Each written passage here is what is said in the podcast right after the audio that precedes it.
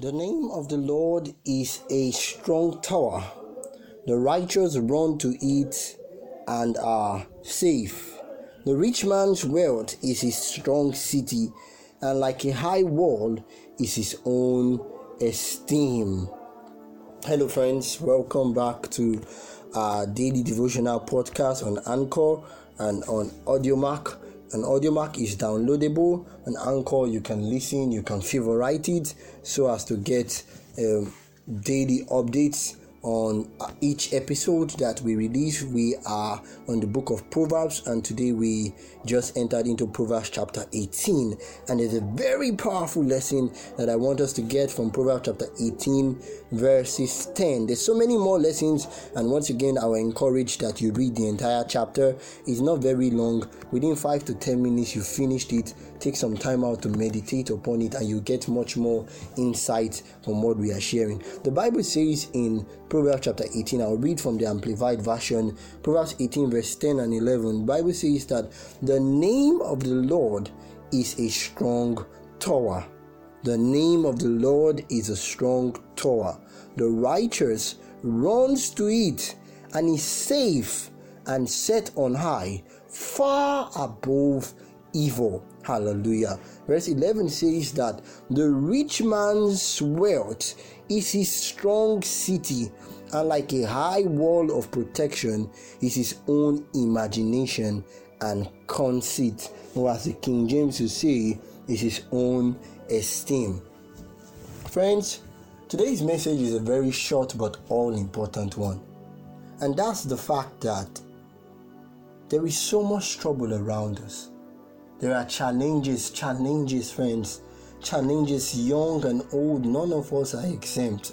We struggle, we fight, but sometimes we ask ourselves, what's the point of fighting?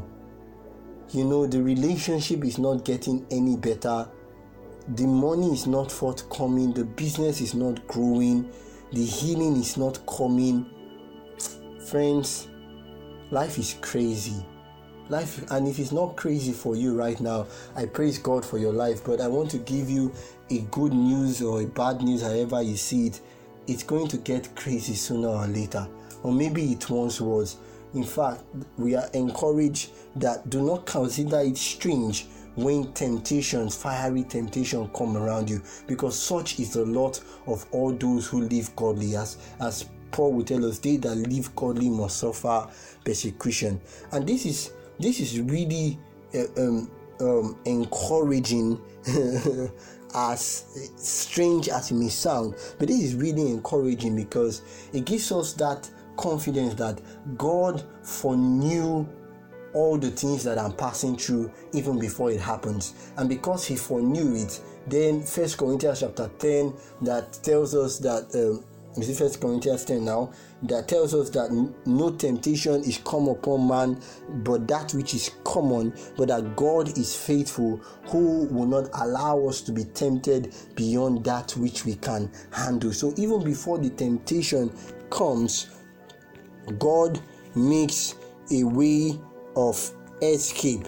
God makes a way of escape. And that's a very important lesson that we see here that is playing out in the book of Proverbs, chapter 18, verse verse 10 where it, okay yeah that was the initial text i just read now is first corinthians chapter 13, 10 verse 13 where it says that no temptation regardless of its source has overtaken or enticed you that is not common to human experience, nor is any temptation unusual or beyond human resistance. Oh, I have not read this thing in this version before. It's such powerful. The word of God is new every morning. First Corinthians 10, verse 13. I read it again. No temptation, regardless of its source. Hallelujah. I don't know if you are feeling this. No temptation, regardless of its source, has overtaken or enticed you that is not common to human experience, nor is any temptation unusual or beyond human resistance. But God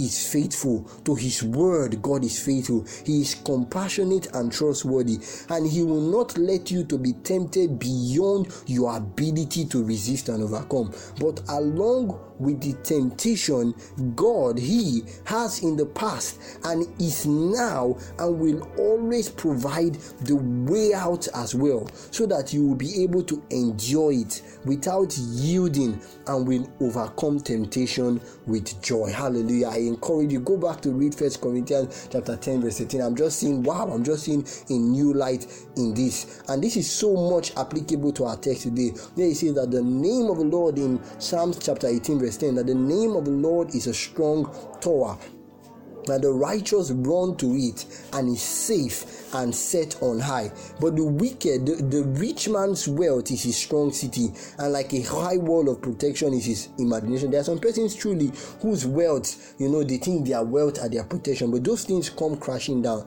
God is giving us the encouragement, and you know, as one of my favorite authors says, that we cannot save ourselves from the tempter's power.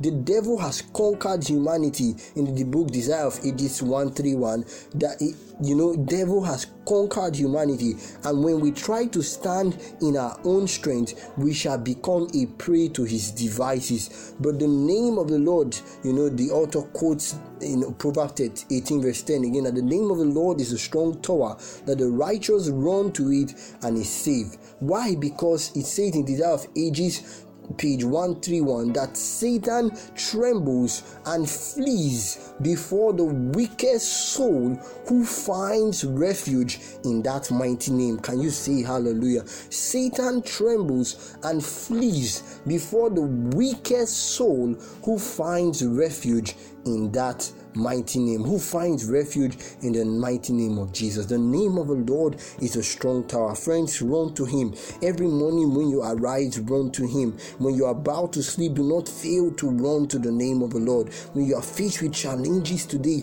run to the Lord. His name is a strong tower. He esteems His name above everything on earth. God does not joke with His name, He does not joke with His word. He sets it out and never returns back to Him voice. And I pray that the name of the Lord will minister to your challenge, will minister to your problem, will minister to everything that pertains to you. Do not trust in your riches, do not trust in your connection, trust in the name of the Lord.